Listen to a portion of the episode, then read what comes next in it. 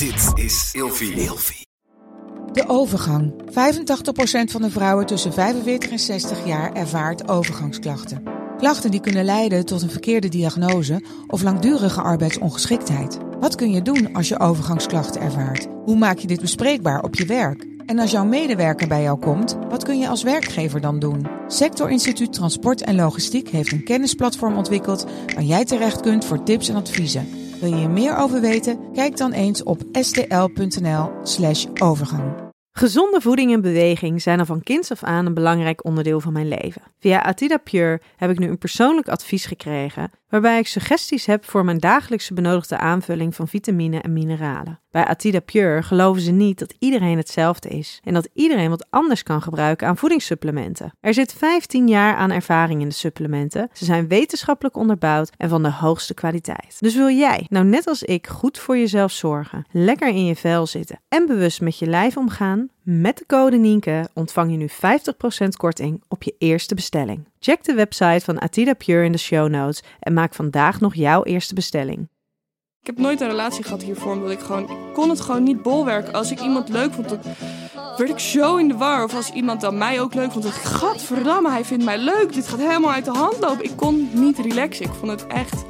Ik werd helemaal... Terwijl tot het op een gegeven moment goed zat. En dan denk je van, oh ja, dit is gewoon eigenlijk hoe het wordt. Welkom bij een nieuwe wekelijkse aflevering van Seks, Relaties en Liefdes.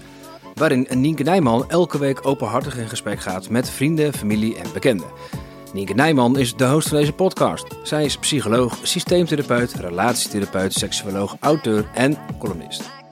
In deze aflevering praat Nienke met Sophie Milzink. Zij is een van de grootste namen in YouTube Nederland. Influencer van het eerste uur met op dit moment ruim 300.000 abonnees op YouTube en bijna een half miljoen volgers op Instagram. Nienke praat met Sophie over de ware liefde, vreemdgaan, onzekerheid als tiener, een gebroken gezin en break-up video's. Ja, dat was een heel, uh, heel rijtje. Ja, ja, ik vind het een goede cv. Ja, ja. Hey, um, uh, welkom uh, Sophie. Dankjewel. Ik heb het genoegen om, van jou, om vandaag met jou te, te spreken in deze nieuwe aflevering van Seks, Relaties en Liefdes. Mm -hmm. Hey, toen ik jou vroeg waar, um, waar jij het vandaag niet over wilde hebben, toen gaf jij vooral aan dat jij het heel belangrijk vindt dat datgene waar jij het over hebt, dat mensen daar wat van leren. Ja, Waarom vind je dat zo belangrijk? Nou, um, ja, ik, ik zend een hoop, uh, een hoop uit op het internet. En um, ja, sommige dingen daar heb je wat aan en andere dingen niet. Maar omdat we natuurlijk nu over best wel een, uh, ja, to, toch een, een, interessant onderwerp gaan praten, denk ik, nou ja, ik zou het wel fijn vinden dat, ja, dat, dat de inhoud daarvan ook uh, ja, interessant is voor mensen. Ik, ik zal uitleggen waar ik vandaan kom. Ik heb wel eens interviews gedaan en dan ging het ook over seks. En dan was het voornamelijk heel plat. Of dan was het voornamelijk voor een scoop of voor een titel. Oh, Sophie zegt dit of Sophie zegt dat. En dat is nu iets waar ik wel een beetje overheen ben. Ik zou het nu wel leuk vinden als mensen naar ons luisteren. Dat ze denken, oh ja, ja interessant wat ze zeggen. Of interessant waar het over gaat. In plaats van, oh... Oh, dus ze vindt het lekker om uh, ondersteboven hangen te worden. Zo wat ik bedoel. Het is, vind jij dat lekker? Ik vind dat heerlijk. Ja, nee, maar absoluut. Nee, maar bij mij is het toch vaak, als het over seks gaat, is het vaak een beetje in een platte context. En uh, ik wil het overal wel over hebben, maar wel ja, gewoon op een uh, inhoudelijke manier. Ja. En je hebt sowieso ook een interesse in psychologie? Ja, zeker. En in relaties? Ja, ja. ja absoluut. Het is ja, toch iets wat me in die zin wel bezighoudt om er ook meer over te leren. En ja, ja, hey, en uh, naast die psychologie, seks en relaties hebben wij natuurlijk nog een uh, uh, overeenkomende liefde. En dat is Schiedam. Oh ja, ja, ja, ja. ja, ja, ja want jij, jij, nou ja, jij, jij, jij houdt van een man die uit Schiedam komt. Absoluut, ja. Absoluut. Absoluut, ja. nog even ter bevestiging. Ja, ja. Brian, als je luistert, love you. nee, ja, mijn vriend die komt uit Schiedam. Um, maar ja, hij is nu overgestapt naar 010. Ja, heel slecht. Nee, dit is 010. Oh, 020. Ja, sorry, het is allemaal goed. toch lastig en het is ook vroeg. Ja, precies, precies. Maar uh, ik hoop niet dat het vroeg genoeg is om, uh, om jou even een klein Schiedams uh, cadeautje te geven. Iets wat, waardoor ik nog meer van Schiedam hou. En dat is namelijk okay. een, een fles Bobby's. Oh! Oh, wat leuk. Zeg me helemaal is het, niks. Is het daar te vroeg voor? Nee hoor, absoluut nee? niet. Uh, Schiedam, dat is, Schiedam is zeg maar een branderstad. En dat betekent dus dat ze hier altijd heel veel alcohol hebben gemaakt. Mm. Um, en van oorsprong dat verklaart is... je drankprobleem. Ja, ja, ja. ja, ja, ja. Dus van oorsprong is dat, uh, oh. is dat de jenever geweest. En, uh, maar de, de, de, beste gins komen dus ook uit Schiedam. Oh, wat goed. Wat leuk. Mooie fles ook, zeg. ja. Al het mooie komt uit Schiedam. Ja, ik nee, jou daar ben niet ik te mee vertellen. eens. Nee hoor. God. Hey, ik had jou eh, eh, gevraagd om vijf woorden be- te bedenken. Ja, Die voor jou gaan over seks, relaties en liefdes. Welke zijn dat geworden? ehm, nou, ik heb ze genoteerd, want ik weet ze dus niet uit mijn hoofd. Je weet dat je net drie keer hebt gekeken, hè, wat ze waren. Ja, en ik ben het ook al drie keer vergeten. Ehm, ik merk wel, als ik er nu naar kijk, dat ze iets meer slaan op relaties dan op seks. Ehm, maar ik wil ze toch wel graag. Ja, dat mag. Kom maar op. Wil je ze allemaal achter elkaar horen? Eh, ja. Ik heb respect, veiligheid, partnerschap, kwetsbaarheid en humor slash speelsheid slash lol. Dat zijn er eh, zeven, hè? Nee, maar dit is een slash. Dus zeg maar in, in dezelfde categorie. Oké. Maar ik had echt tien woorden opgeschreven. Ik dacht, wat vind ik nou eigenlijk allemaal belangrijk? Dacht ik, ook, ik vind wel veel belangrijk, zeg maar. Ja. Ja. Maar deze slaan meer voor jou op relaties dan op eh, seks? Nou ja, kijk, ik heb, ik heb respect opges- opgeschreven. Ik vind in de slaapkamer, kijk, natuurlijk respect vind ik altijd belangrijk, maar ik hou ook wel van een beetje disrespect. Ja. ik vind dat wel hitsig. Ja. Gewoon, dus in die zin. Maar is het dan een, Wel respectvol, dus- of, of is het meer een beetje dominant? Ehm, ja, een beetje van beide denk ik wel. Wel respectvol disrespect, als je snapt wat ik bedoel. Je lacht, maar ik, ik, ik, Nou ja, ik, ik, ik probeer me er iets bij voor te stellen. Maar Ja, ik, ja, hoe zeg je dat? Ja, ja in die zin do- dat domina dominantie en dat, ja, dat, dat vind ik ook leuk, maar ik vind een beetje disrespect ook wel leuk. ja. Hey, in kwetsbaarheid? Ehm, nou, kwetsbaarheid, wat ik heel erg ehm, merk, is dat voordat ik deze relatie kreeg, had ik nooit eerder een andere relatie gehad.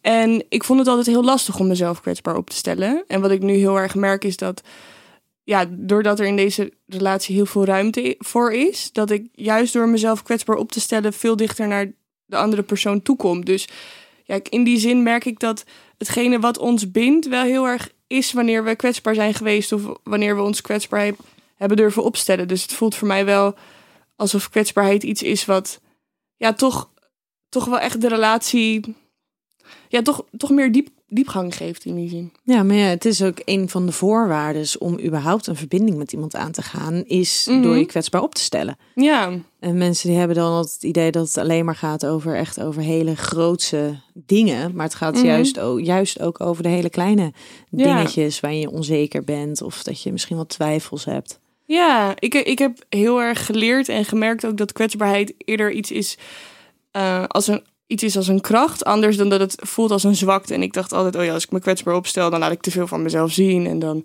eh, nemen mensen daar een loopje bij. En nu merk ik juist, nee, als ik mezelf kwetsbaar opstel, dan krijg ik daar eigenlijk veel meer voor terug. Zeg maar, het is een soort van, ja, ik stel mezelf open en iemand anders kan mij dan ja, ook daarin, nou niet per se tegemoet komen, maar wel laten zien van, oké, ik respecteer jou en je gevoel. Ja, maar dat is heel fijn, ja. ja. want het gaat eigenlijk natuurlijk in het, het, het oprecht tonen van stukjes van jezelf. Ja, dat is heel leuk. Ik heb in deze relatie geleerd dat het heel leuk is om. eh, ja, daar, dat daar ruimte voor is. Ja, ik, ja, maar ik dacht altijd, ik zag overal altijd. eh, overal zag ik altijd beren op de weg. En eh, ik dacht altijd van, nou, ik hou mezelf maar lekker bij mezelf. Want dan word ik niet gekwetst. En nu denk ik van, nee, het is juist goed. Het is juist. Je, le- ja, zeg maar, je maakt het niet helemaal mee als je niet helemaal jezelf durft open te stellen, zeg maar. Ja, en je wordt dus ook helemaal niet gekwetst als het gewoon goed zit. Nee, omdat wat ik heel erg merk, niet alleen maar in mijn relatie, ook in vriendschappen of op mijn YouTube-kanaal, dat zodra je jezelf kwetsbaar opstelt, dat mensen ook het gevoel hebben dat zij dat zelf ook kunnen doen. En dat is gewoon ontzettend prettig, omdat je dan echt een bepaald soort connectie voelt, anders dan, oh hé, hey, we hebben het leuk of oh hé, hey, we hebben het gezellig. Als je kwetsbaar met elkaar kan zijn, dan denk je van, oh ja, ik zie jou ook als, als persoon met, ja, wat je dan ook met je meedraagt, zeg maar. Ja. Ehm, welke had je er nog meer? Ehm, ja, pak even mijn spiekbriefje ja, erbij. hoor, maakt niet uit hoor. Ehm, veiligheid. Veiligheid, waar gaat die over?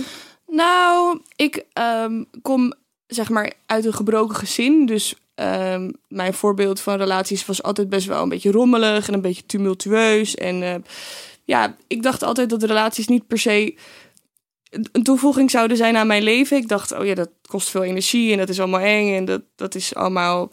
Ja, ik, ik had daarin niet een heel, eh, heel prettig gevoel. En ik denk dat het, dat het een bepaald soort veiligheid is die ik in die zin gemist heb.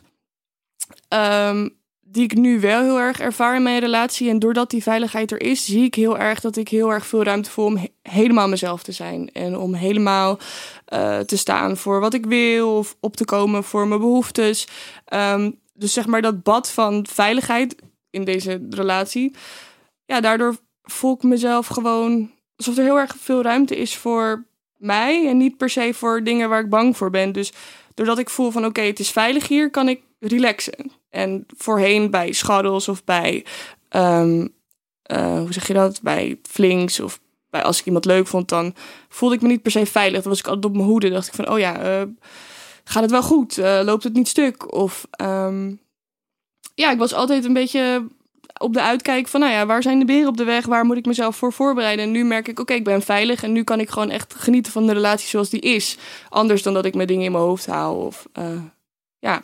Die wat had jij dan voor beeld van relaties? Ehm, ja, eigenlijk dat het toch altijd wel voorbij zou gaan. En dat, dat, het, dat je veel van jezelf moet geven. En dat het eigenlijk ten koste gaat van jouw eigen persoon, zeg maar. Ehm, terwijl nu zie ik een relatie heel erg als, als iets wat ja, toch bijdraagt aan jouw eigen persoon. En ik dacht altijd van, oh ja, maar ik kan het alleen ook wel af. En ik heb, ja, weet je, als je alleen bent, dan weet je tenminste dat je op jezelf kan rekenen. Ja, het klinkt allemaal een beetje terug, maar ik was gewoon ehm, ja, best wel afwijzend daarin. Omdat ik dacht van, nou ja, je weet in ieder geval wat je aan jezelf hebt. En bij een ander weet je dat niet. Dus dan kan je maar net zo goed ehm, ja, daaraan vasthouden dan dat je de sprong waagt en dan misschien teleurgesteld wordt. Ja. Of, ehm, Nou ja, of het treurig klinkt. Nou ja, je, je gunt natuurlijk een ander altijd meer dan dat dat het referentiekader is wat je hebt. Ja, zeker. Maar Ja. dat was wel, dat was natuurlijk jouw wereld. En dat is natuurlijk altijd met dit soort dingen. Als dat de Ja. wereld is waarin jij bent opgegroeid, Ja, absoluut. dan, dan die veiligheid die je nu ervaart, Mhm.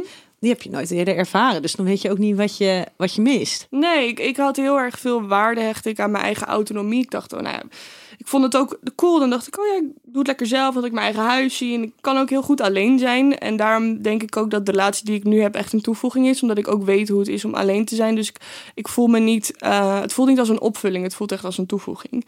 En doordat ik dat nu heb geleerd, denk ik ook dat wat er ook mag gebeuren. Ik bedoel, ik hoop dat ik nog zo lang tot zolang zal ze leven met hem samen blijven. Maar je weet natuurlijk nooit hoe het loopt. Dan denk ik wel van ja, er is voor mij wel echt iets veranderd. Ik heb daarin wel echt iets geleerd. Ja, maar, maar betrap je jezelf er nog wel eens op dat je denkt van, oh ja, dat, dat alleen zijn is ook wel prettig? Of was dat eigenlijk een soort van Nou, er, schijn iets wat je voor jezelf hebt gecreëerd? ja, ik denk dat wel heel erg dat het een beetje een schijnvertoning was. Omdat ik heel erg wel ook dacht van ja, maar hoe kan je nou je leven met iemand delen en niet gek worden van iemand? Hoe kan je nou gewoon dag in dag uit met iemand optrekken? Dat leek me verschrikkelijk. Ik we zijn ook best wel, het heeft bij ons best wel even geduurd voordat we zijn gaan samenwonen. Omdat ik gewoon heel erg lekker vond, lekker mijn eigen huis. Maar ja, vervolgens ging ik wel elke dag bij hem zitten. Dus ehm, mijn gedrag was anders dan wat ik mezelf altijd voorhield. Ik vond het eigenlijk juist heel fijn om alles met iemand te doen. En juist nu ook. We zijn zeker ook door die coronacrisis dag in dag uit samen. Maar we, ja,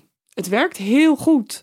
En ehm, nu denk ik bijna van, oh ja, hoe kon ik mezelf daar eigenlijk zo tegen afzetten? Want het is echt een soort van, ja, alsof er altijd iemand achter je staat. Dat is heel prettig. Ja, maar Ja. eigenlijk wat je, wat je beschrijft is gewoon een soort van, als je het dan hebt over, over hechting, hè? Dus het is Ja, een soort ja. blauwdruk van, van hoe, je, hoe je relaties aangaat in het leven.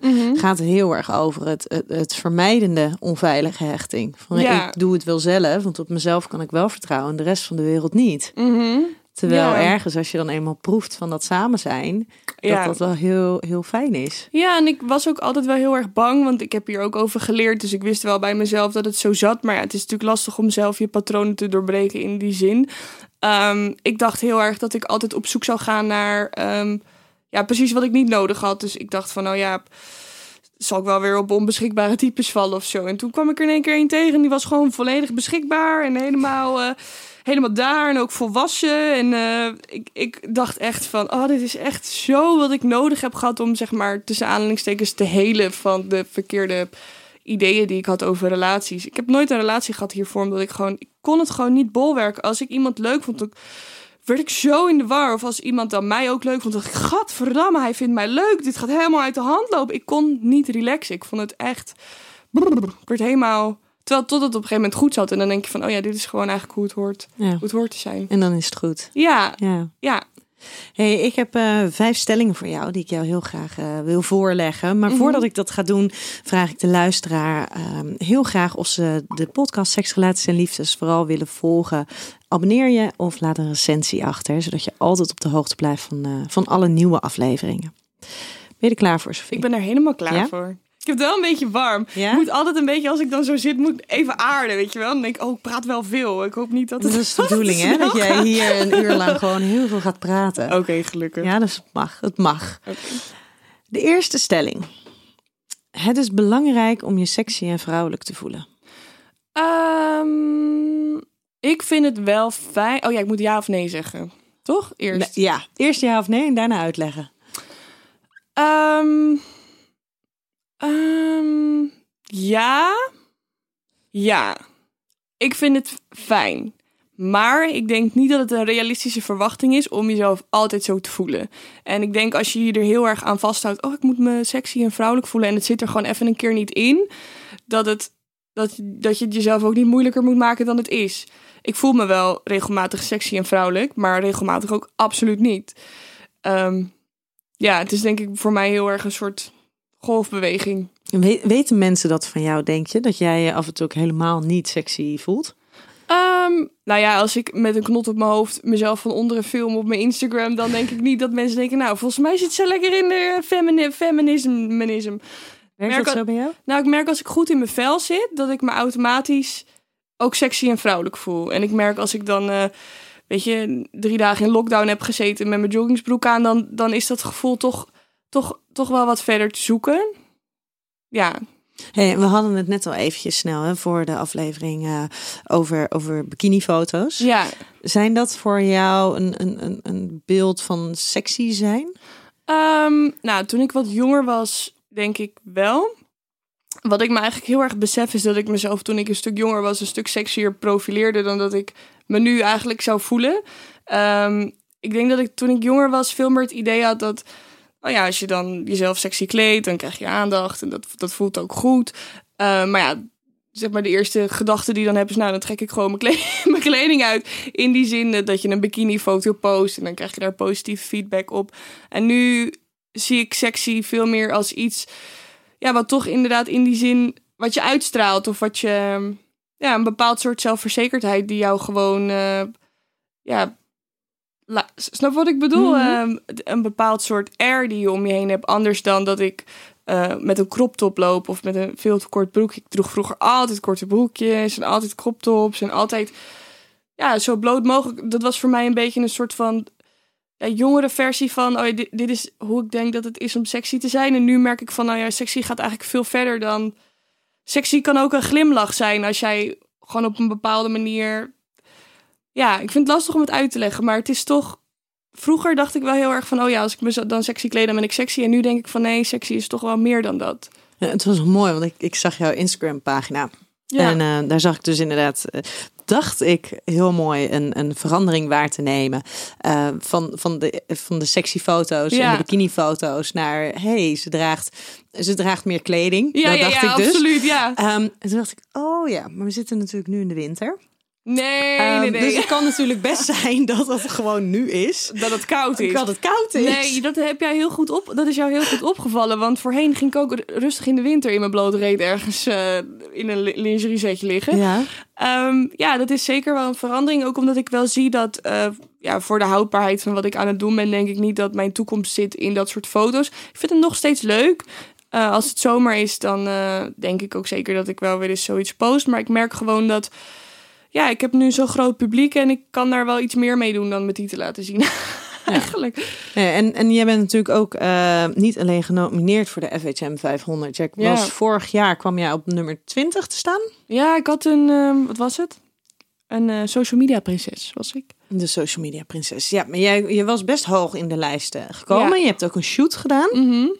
Ehm, het was wel grappig, want ik zag die shoot. Toen dacht ik, oh, je hebt gewoon best wel veel kleding. Ja, Ja, tenminste. Had volgens mij een badpak had je aan. Ja, een soort... Of een body. Body, inderdaad, ja. ja. dus het was helemaal niet zo. nou, zo. maar er zaten wel hele hitsige foto's tussen, hoor. Maar die hebben we eruit laten halen. Het was Oh, echt heel met, eh, verstandig, denk ik. met leer en eh Oh, echt? tepels eruit. Ja, het was echt... Oh, daar was helemaal niks van terug te zien. Nee, ja, daarom heb ik achteraf heb ik gezegd, joh, ik denk niet dat dit helemaal goed is voor mijn profiel. Nee, dat heb je waarschijnlijk heel, heel Ja, nee, het, was, het, gedaan. was, eh, het waren mooie foto's, maar ik kon mezelf niet identificeren in dat wat daar was Nee. Hey, en als je het dan hebt over het stukje ehm, eh, overal iets educatiefs in willen zien. Dus echt iets willen, willen meegeven aan, aan de mensen die het zien, aan jouw volgers.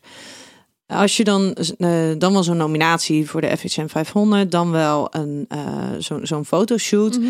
Wat zijn dan redenen voor jou om dat wel te doen? Of wat zijn dan dingen, boodschappen daaruit die jij wil meegeven aan anderen? Ehm, nou, ik denk niet zozeer dat mijn streven nu is om overal iets educatiefs in te zien. Maar wat ik wel heel erg eh, probeer te doen, zeker nu sinds die shift die jij hebt opgemerkt, is om wat meer betekenis te geven aan de dingen die ik uitzend. En ook om wat meer na te denken over, oké, maar je, ik, ik stuur dit de wereld in, maar wat doet dat met mensen die, ehm, die dit zien? Ehm, als ik nu sexy foto's zou posten, ehm, ik denk niet dat mensen daar echt iets uithalen. Ehm, omdat, ja, toch, het is, het is best wel in je face. En misschien eh, als je je niet zo lekker voelt over jezelf, dan is het niet heel prettig om de hele tijd maar bikinifoto's voorbij te zien komen voor andere mensen. Dus ik ben daar wel wat bewuster van. Als ik een bikinifoto nu post, is het meer omdat ik dat leuk vind voor mezelf. Eh, maar daarom ben ik daar ook wel mee geminderd. Omdat ik denk van ja, maar wat, wat laat je achter bij mensen? En ja, je, je ziet nu heel erg een body positivity beweging. Er is best wel veel behoefte aan gewoon wat meer, ehm, ja, wat minder woeha en wat meer gewoon, dit is wat het is, weet je wel. En ehm, ja, daarom denk ik op dit moment op het punt waar ik sta dat hele heftige sexy shoots niet zo heel veel toegevoegde waarde meer hebben voor ja, waar ik eigenlijk naartoe wil. Ja, maar ja, aan de andere kant, ehm, dit is hoe het is. Dit, dit- jouw lijf ziet er nou helemaal uit zoals het eruit ziet.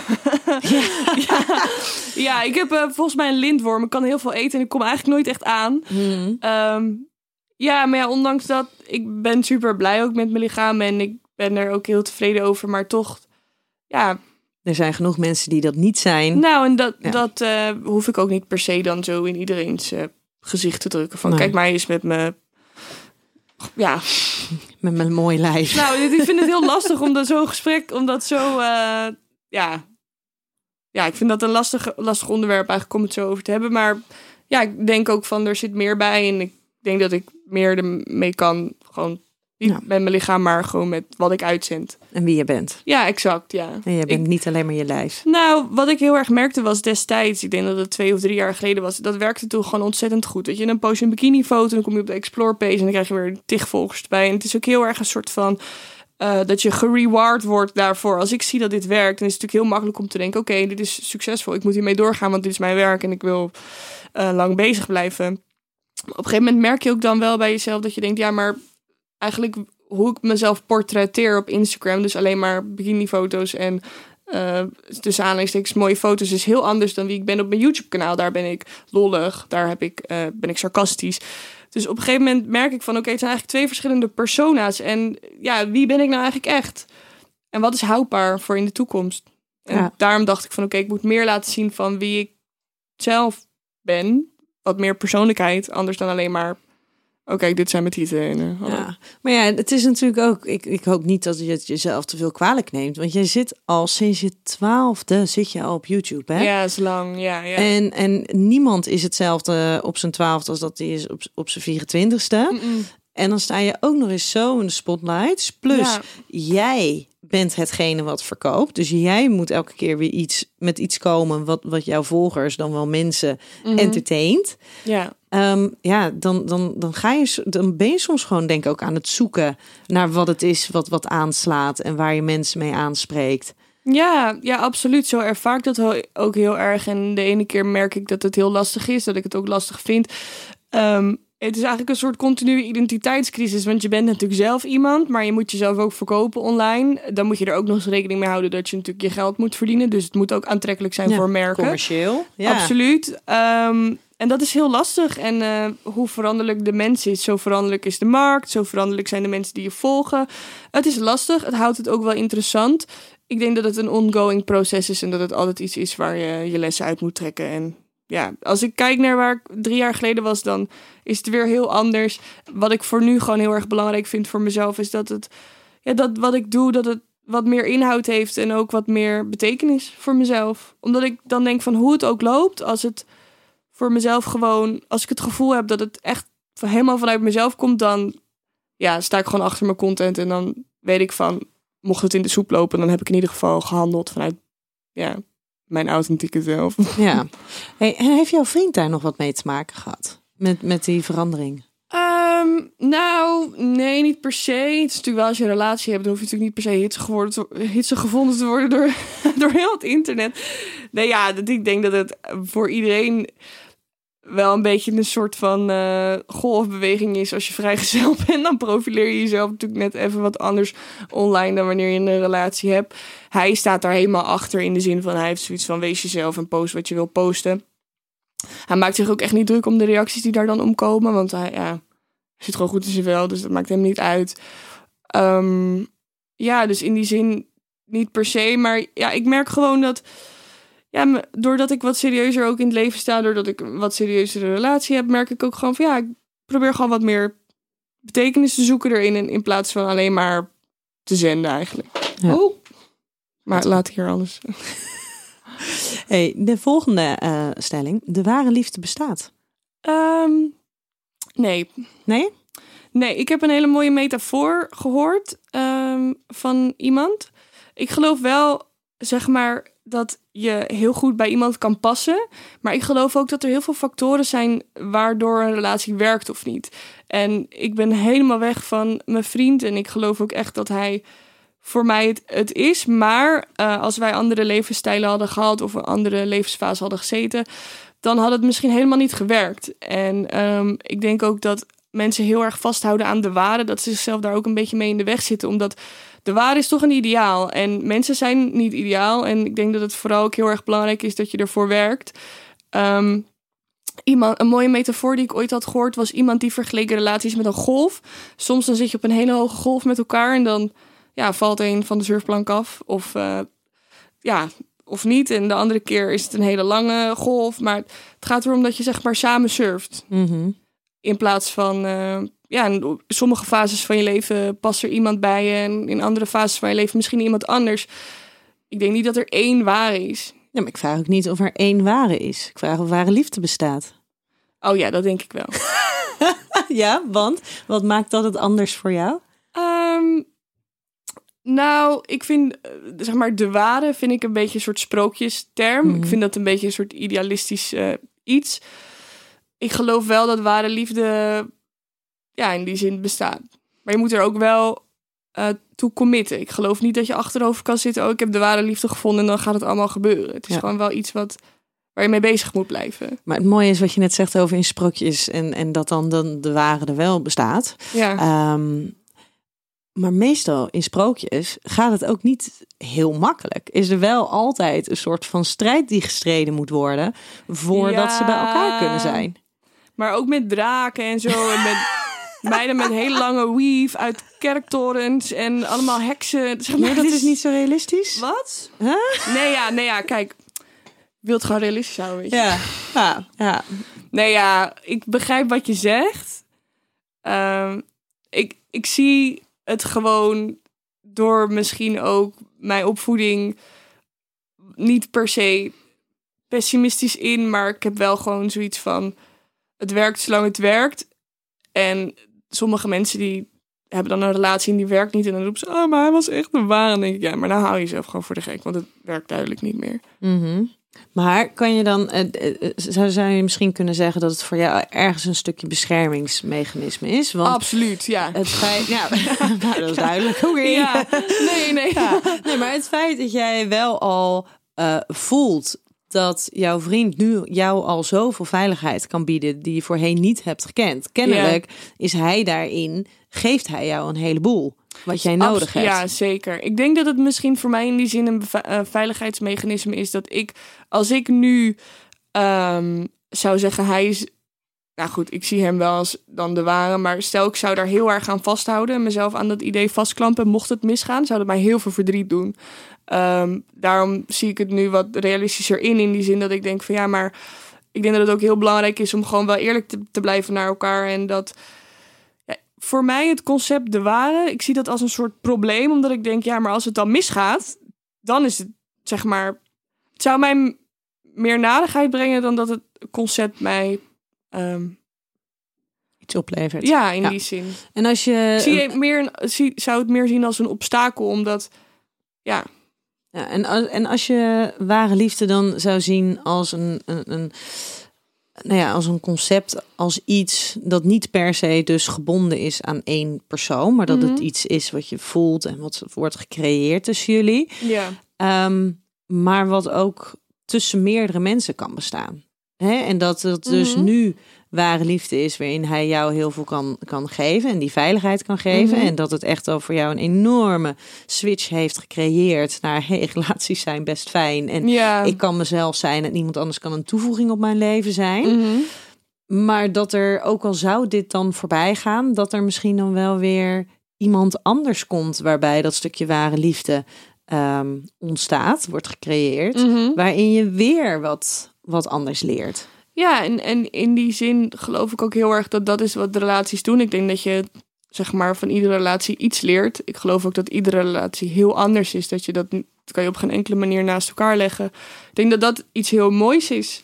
Ehm, ja, dat iedereen iets kan betekenen in die zin in jouw leven. En daarom denk ik ook dat ja, afhankelijk van de fase waar je in zit, of eh, afhankelijk van hoe je leven eruit ziet, heel goed kan passen en ook heel goed kan werken met iemand.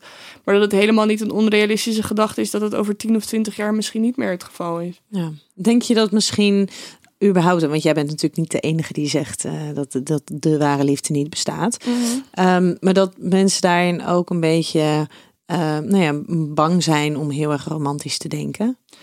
Oh ja. Ja. Ja, dat denk ik wel. Ja, maar ik denk dat, dat ik daar ook wel naartoe neig. Ik zou alleen niet zo goed kunnen uitleggen waarom dat bij mij zo, eh, zo sterk aanwezig is. Nou ja, ja, misschien wel door het gezin waar je vandaan komt. Ja, ja ik, ik heb gewoon ook gezien dat mijn ouders veel verdriet hebben gehad door de relatie die ze samen hebben gehad. Ehm, en dat dat gewoon voor allebei echt hun tol heeft geëist. En daar, zeg maar, mijn blik op relaties is voorheen, zag ik ook altijd heel erg van. Ik zag, ik zag altijd de barstjes, zeg maar, in. Mhm. in ehm, terwijl andere mensen die zien juist meer het grote geheel of meer. eh, ja, die, die kijken daar wat optimistischer in. Ik denk dat het leuker is om eh, optimistischer te zijn. Alhoewel ik moet zeggen dat ik niet pessimistisch in mijn relatie sta. Ik heb absoluut geen idee van, oh, wat als. Dus dat vind ik heel fijn. Ik sta heel open naar de toekomst. Maar ik heb wel altijd in mijn achterhoofd van... Ja, je moet het jezelf ook niet kwalijk nemen als het niet werkt. Nee, maar dat moet je jezelf sowieso nooit kwalijk nemen. Nee, absoluut. Hey, de derde stelling. Mhm. Iedereen kan in de verleiding worden gebracht om vreemd te gaan. Ehm, oh ja, dat denk ik ook wel, ja. Ja, Hebben jullie daar samen wel eens eh, gesprekken over, jij Ja. en je vriend? Ja, het is nog niet voorgekomen. We gaan nu eh, iets langer dan drie jaar. Ehm dat is nog niet voorgekomen, maar we hebben wel gesprekken gehad. En dat is ook eh, waarom ik respect had opgeschreven eigenlijk. Ik denk dat het heel menselijk is eh, om door dit soort gevoelens heen te gaan. Maar ik denk dat het vooral heel belangrijk is om daar op een volwassen manier mee om te gaan. Eh, ik zou het heel fijn vinden, mocht het gebeuren, dat hij dat tegen mij vertelt. eh, dat we daar ja, een, een oplossing voor gaan bedenken. Dat we gaan kijken van, joh, hoe kunnen we hier samen doorheen komen of niet? Ehm, andersom precies hetzelfde. Mocht, mocht je bepaalde behoeftes hebben die niet helemaal passen binnen de klassieke vorm van een relatie, praat daarover.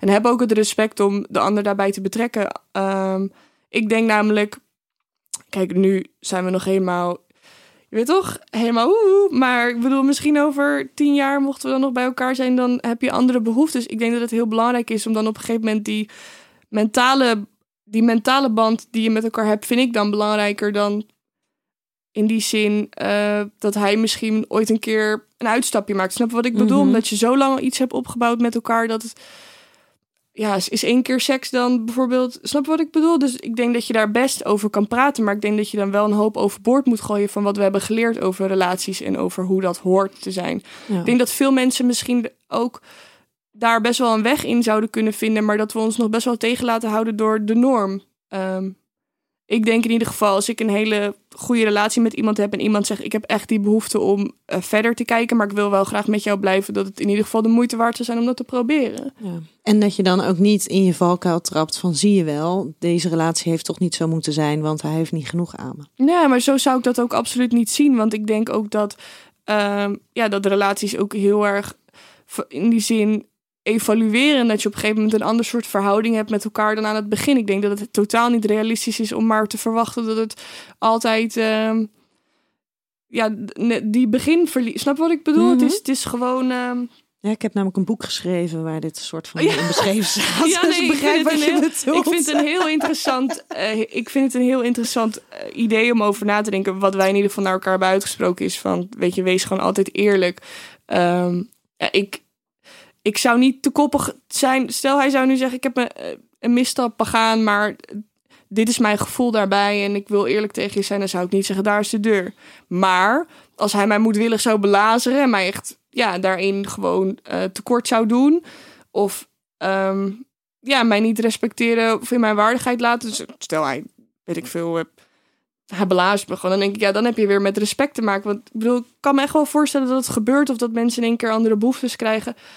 Dat vind ik niet gek. Ik vind het alleen wel gek als je daar iemand ja, toch niet in meeneemt of toch, toch kwetst of toch...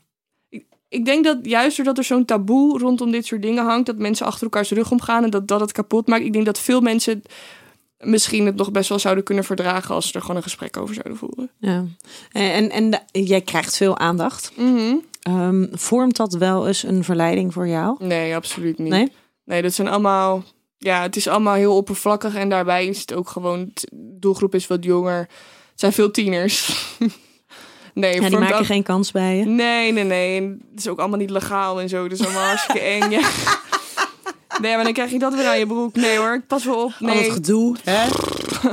nee ja, ik. ehm, nee, maar zeg maar, ik vind mijn vriend ook de allerleukste. Dus ik heb dat Mhm. nu, nu zie ik dat niet zo. Is, is er gewoon eventjes eh, fantaserend, hè? Is er, is er een man waar, of een vrouw waarvan jij denkt... oeh, als ik die ergens nog eens een keertje tegen zou komen op een, op een feestje of zo... dan zou ik me daar wel door laten willen verleiden? Oh nee, dat, ik heb die vraag regelmatig gehad, maar ik kan Oh. me daar nu even niks bij bedenken.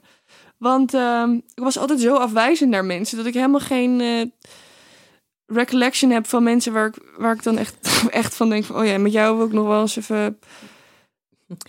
Even op nee, ja, kop ik kan, hangen. ik kan er, nee, op zijn kop aan het plafond. Nee, ik heb daar nu even geen, eh, even geen, nee, geen, Nee? geen beeld bij. Nee. Jij wel? Ja, Zeg eens. Jude Law. Oh ja, die is van eh, acteur, toch? Ja, Oh ja, ja daar heb ik altijd een soort van zwakke plek voor gehad. Oh ja, goed.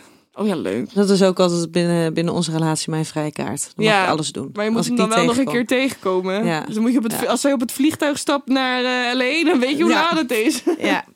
mijn man heeft eh, Angelina Jolie. Dus eh, dat zijn onze vrijkaarten, zeg maar. Oh ja, leuk. ik zou ook wel met Angelina Jolie willen hoor. ik denk dat we elkaar er allebei een vrijkaart Zou dat, zou dat minder intimiderend zijn dan een man als het een vrouw zou zijn? Hoe bedoel je dat? Ehm, als, als jij eh, verleid zou worden door een vrouw, zou dat voor jou, jouw partner minder intimiderend zijn dan voor een man? Oh, daar hebben we eigenlijk geen gesprek over gevoerd. Het is natuurlijk wel een beetje de cliché, hè? Dat mannen dan wel het hitsig vinden als je dan wat met een vrouw doet, Mhm. maar dan met een man dat het anders is. We hebben daar nou nooit over gehad. Nee. Of in ieder geval niet zo eh, op die manier. Ik denk dat, als het, dat het ook een beetje ligt aan de context.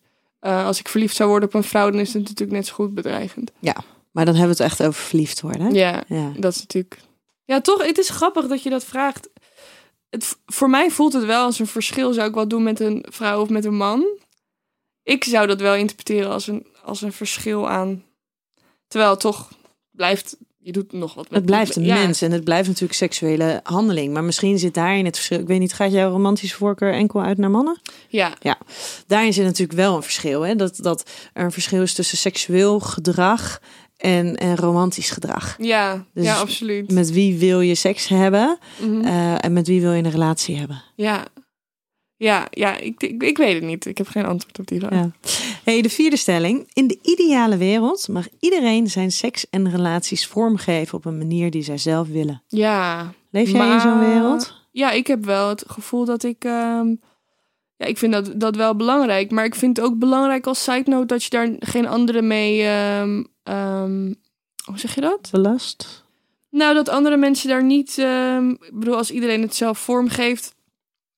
Wel met respect naar iedereen toe, zeg maar. Dat dat wel. eh, dat dat hoog in het, in het vaandel staat. Ja. Maar ik vind het absoluut de waarheid. En ik vind ook dat er veel meer taboe eh, vanaf gehaald zou moeten worden. Ik, ik- ja, als jij.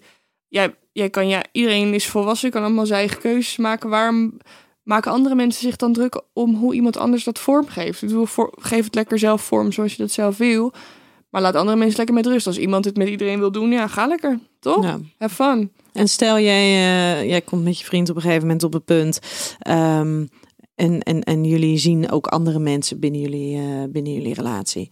Vind jij dan dat de wereld dat moet of mag weten? Of zeg je van nou, dat houden we lekker voor onszelf? Ehm, ja.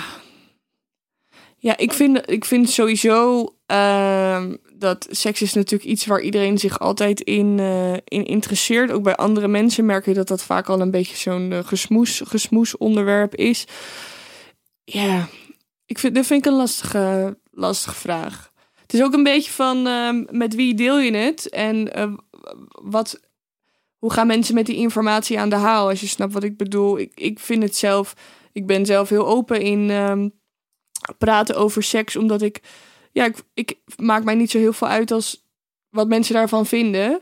Eh, toch is het wel vervelend als mensen daar toch op een bepaalde manier. eh, ja, Afwijzend op reageren? nou Of- ja, het is toch iets privé. In die zin Ja. van, het gaat, andere mensen hebben er niet zoveel mee te maken. Dus ik, als ze ernaar vragen, zouden ze mogen weten. Maar ik heb toch dan wel zoiets van, nou, ja, leven laat leven. En sommige mensen zijn dan toch, ja, die houden zich er dan toch weer iets te veel mee bezig. Ja, maar ik, ik zag ergens onder een video van jou staan. Ehm, toen was jij bij iemand anders. Dat was met een koken, met Nina. Oh ja, Ja. En daar werd dus iets werd daar over jouw relatie gezegd. En toen lag, zag ik in de comments. ehm, zag ik dus dat mensen erop reageerden of erover vielen. Over het feit dat ze niet wisten dat jij een vriend had. Ach ja, En of jij dat wel met de wereld bekend had gemaakt. oh ja. Ja, nee, dat is ook grappig, want ehm, die relatie die had ik, maar ik merkte toen heel erg van, ik zat toen ook, was, YouTube was destijds al mijn werk, Instagram ook. Toen dacht ik van, oké, kan het wel met de wereld delen, maar ik vind het eigenlijk ook wel gewoon prettig om, om niet continu maar bezig te zijn met de buitenwereld. En als we dan op date gingen, dan dacht ik, ja, ik kan nu wel een Instagram story maken, maar voor wie doe ik het eigenlijk? Want ik heb het toch leuk met jou. Ik hoef nu toch niet aan de wereld te laten zien hoe leuk wij het hebben. En dat is eigenlijk gewoon de hele tijd zo doorgegaan, totdat wij op een gegeven moment na een jaar op vakantie gingen. Dat ik dacht, nou, misschien moet ik eens een keer een foto posten. Heb je hem een jaar buiten social media Ja, te houden? Wauw. Ja, maar ook omdat ik gewoon op dat moment dacht ik bij mezelf van... Kijk, toch altijd als je iets plaatst is het toch wel een beetje voor de mensen om te zien van... Nou ja, ik doe dit of ik doe dat. En bij hem dacht ik gewoon van, nou ja, Die is van mij. ja, het interesseert me eigenlijk niet zoveel wat de mensen ervan vinden. Ik hoef niet per se nu aan de mensen te laten zien dat ik het zo goed heb, want ik weet het zelf. Ik hoef het aan niemand te bewijzen. En dat was voor mij ook wel eh, een soort nieuw, ehm, een nieuw gevoel, omdat ik voorheen toch altijd wel alles erop zette. Maar nu dacht ik, nou, dit is gewoon lekker even van mij. En eh, ja, wat, wat hebben mensen daarmee te maken? Ja. Ja. Maar vinden mensen dan dat ze het recht hebben om alles van jou te weten? Nou, ik heb heel weinig te maken met wat mensen vinden. Ja, echt, sorry. Ik vind dat zo'n onzin. Ik heb ook altijd zoiets van, natuurlijk, het was mijn eerste relatie. En het, aan het begin dan ben ik ook huiverig om daar maar gelijk alles van te posten. Ik denk, ja, je weet natuurlijk nooit hoe het loopt. Dat is misschien ook wel een beetje dat beschermingsmechanisme wat ik had. Ik dacht, ja, ik kan het nu wel eh, erop zetten. Maar ja, mocht het over een half jaar uitgaan, dan moet ik dat ook weer gaan aankondigen. Kijk, nu is hij zo'n onderdeel van mijn leven dat je er niet omheen kan. Ehm, maar ik vind dat ik aan niemand iets verschuldigd ben. Ik vind het ook altijd zo tergend als dan mensen dan een break-up video moeten gaan maken. Ik denk, jongens, doe lekker. Ja, sorry dat ik eh, niks van me heb laten horen. Het is uit en jank, jank. En denk ik, ja, je hoeft dat helemaal niet te doen. Die, wat, die, wie denken die mensen wel niet dat ze zijn? Ja, het is leuk dat ze jou volgen op Instagram. En het is misschien wel handig als mensen denken, oh ja, hij is al zes maanden niet in beeld. Dat je zegt van, joh, het zit zo. Maar je, hoeft daar, je bent niemand iets verschuldigd. Mensen moeten ook heel gauw leren dat ze daar niet om kunnen vragen. Nee, ik weet, ik, had, ik heb een, eh, twee podcasts opgenomen met Mignon Nusteling. En ehm, de eerste keer dat ik haar sprak, toen eh, was net haar relatie voorbij. Och ja. Ja, maar ehm, haar volgers die hadden daar dus al, al meerdere keren vragen over gesteld. Of waar die was en hoe Ja. het ging. En zij vond het eigenlijk heel confronterend om, om daarmee mee om te moeten gaan op dat Ja. moment. Dus toen heeft zij dus ervoor gekozen om in de podcast haar verhaal te vertellen. Oké. En daarin heeft ze dus ook naar, eh, op haar social media gerefereerd naar de podcast. Van jongens, als jullie het willen weten, luister de podcast. Weet je, ik, ik heb hartpijn. Ik heb geen zin om hier continu over te praten. Nee, want de een vraagt het en de ander heeft even niet opgelet. En die komt een week later weer. Hoe zit het met eh prijs? Ja. Ja. maar zo is het wel. En de ander heeft even geen zin om het filmpje te kijken. En dan stuurt ze een DM, omdat je het dan even zelf uit moet leggen. Ja, het- maar Ja. ja, het gaat nergens over. Hey, de laatste stelling. Yes. Ik ben heel benieuwd hoe jij, ehm, wat, wat jouw antwoord hierop is. Oké. Ik ben liever happy single dan de rest van mijn leven met één iemand. Eh, oh. Oh, dat vind ik een interessante vraag. Ik denk niet dat de rest van je leven met één iemand zijn iets negatief is.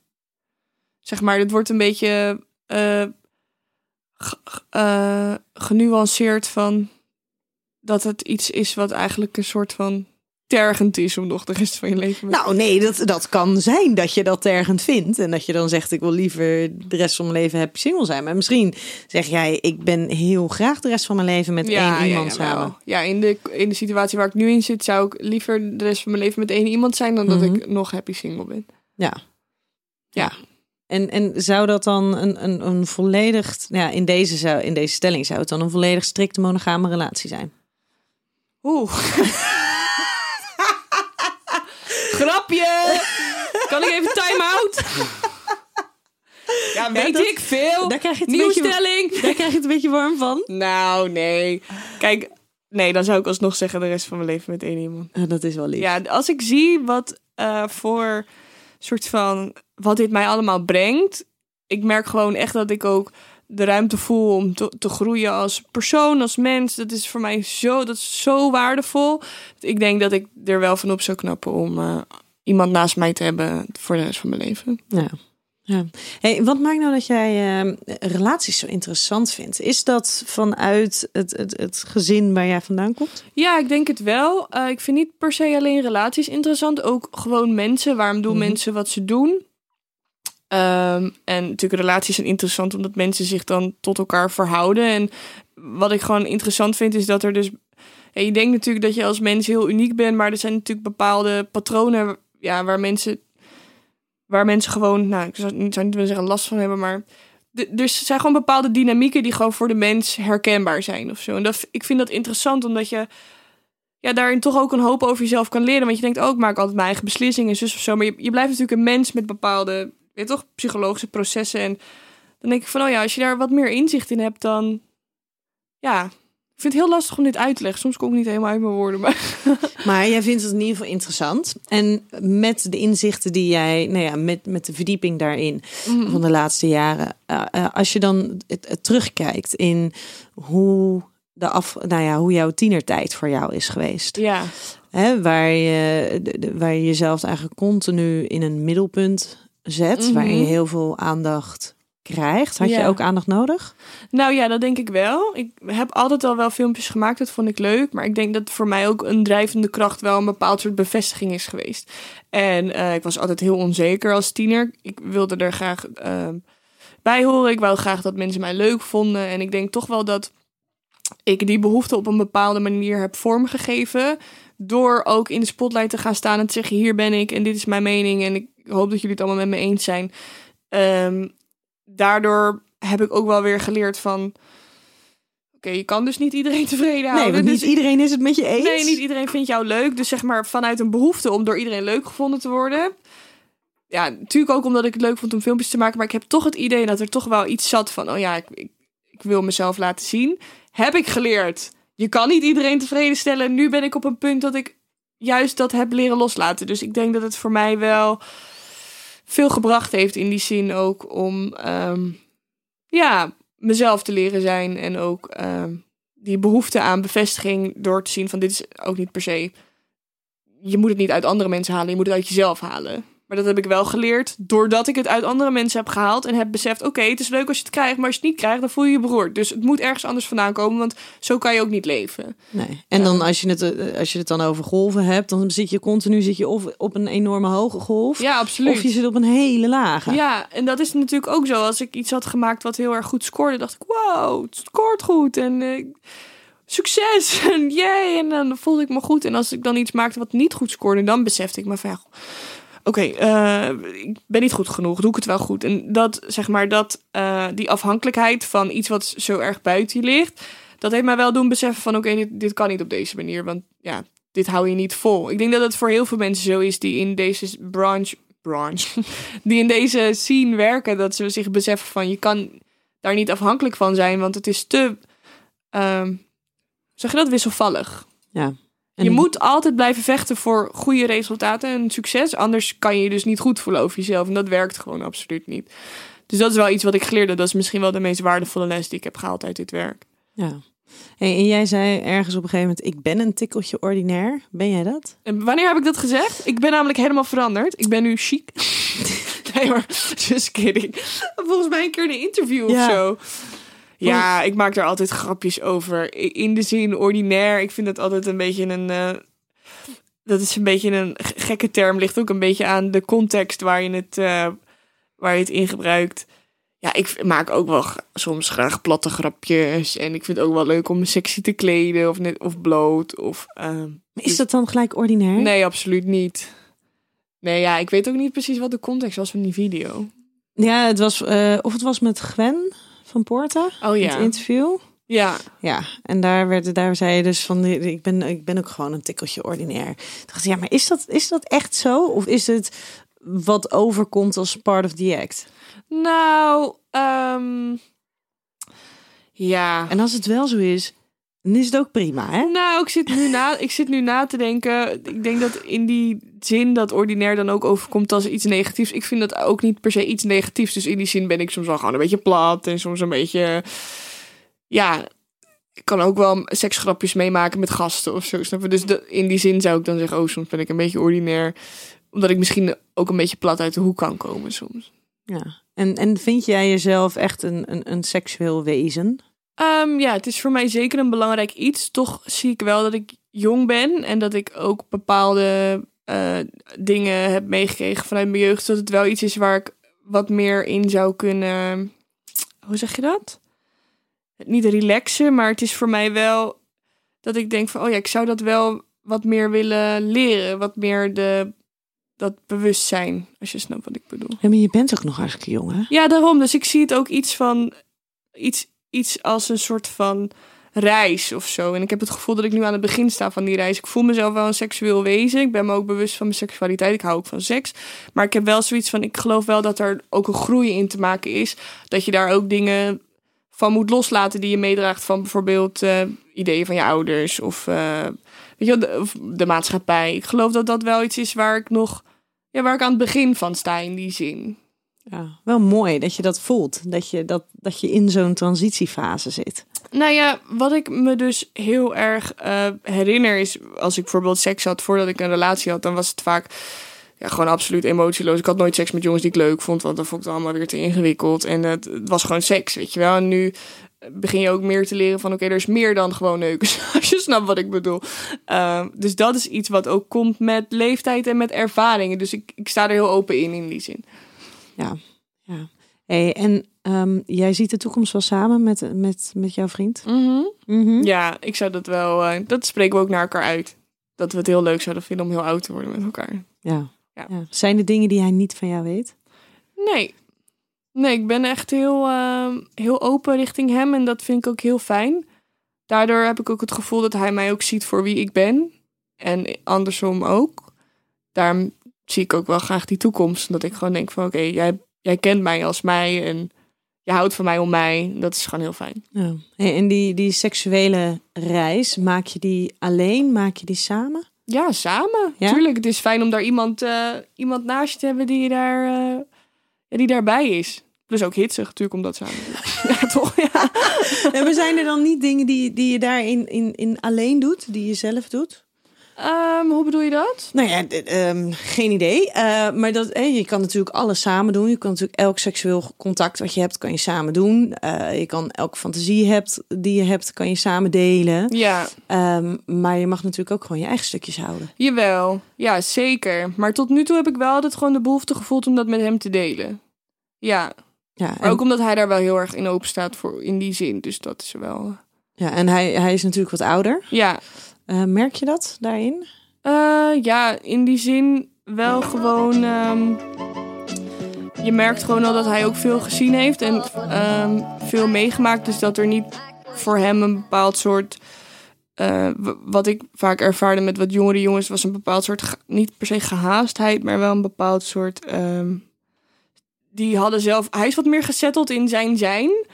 Eh, waardoor er voor mij ook veel ruimte is om te kijken van, oh ja, wie ben ik en wat wil ik en zo.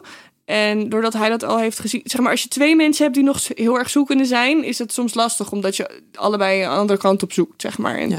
hij is er gewoon bij mij, dus dat is fijn. Hij is er gewoon. Ja, Ja. Hey, voordat wij hem ehm, gaan afronden, Mhm. ehm, wat, wat zou jij de luisteraars nog willen meegeven? Nou ja, dat, dat gevoel wat ik nu heb in mijn relatie, dat ik helemaal, eh, wat ik vaak zie bij vriendinnen, is dat ze soms eh, met jongens gaan en dan, ja, dan gaat het eigenlijk niet goed en dan is, is er weinig respect of dan blijven ze toch hangen omdat ze denken, oh ja, misschien is dit het wel of niet. Ik geloof heel erg dat als het, als het goed zit, dan voel je dat heel erg en dat is heel belangrijk om dan op je intuïtie af te gaan en ehm, dat je niet moet blijven hangen in dingen waarvan je diep van binnen weet dat het niet goed voor je is. Want het komt uiteindelijk wel op je pad. En als dat op het moment niet zo is, dan denk ik dat je beter af bent met jezelf. Als zeg maar happy single. Het is denk ik belangrijker om ja, die vervulling in jezelf te zoeken. Totdat er iemand voorbij komt die daar ja, die iets kan toevoegen. Ja, Ja. in plaats van dat je iets gaat zoeken wat iets opvult. Omdat ik denk dat je jezelf dan heel erg tekort doet. Ja, ik denk dat dat eh, hele mooie woorden zijn om nog eh, deze aflevering af te sluiten. Yay! Wow, ik heb zoveel gepraat. Ik hoop echt dat- het niet helemaal... Het voelt als één brei. Ik denk dat dat wel meevalt. Ik wil jou in ieder geval heel erg bedanken voor jouw eh, openhartigheid. Ja, of course. En lieve luisteraars, dank dat jullie er weer waren. En heel graag tot volgende week. Doei!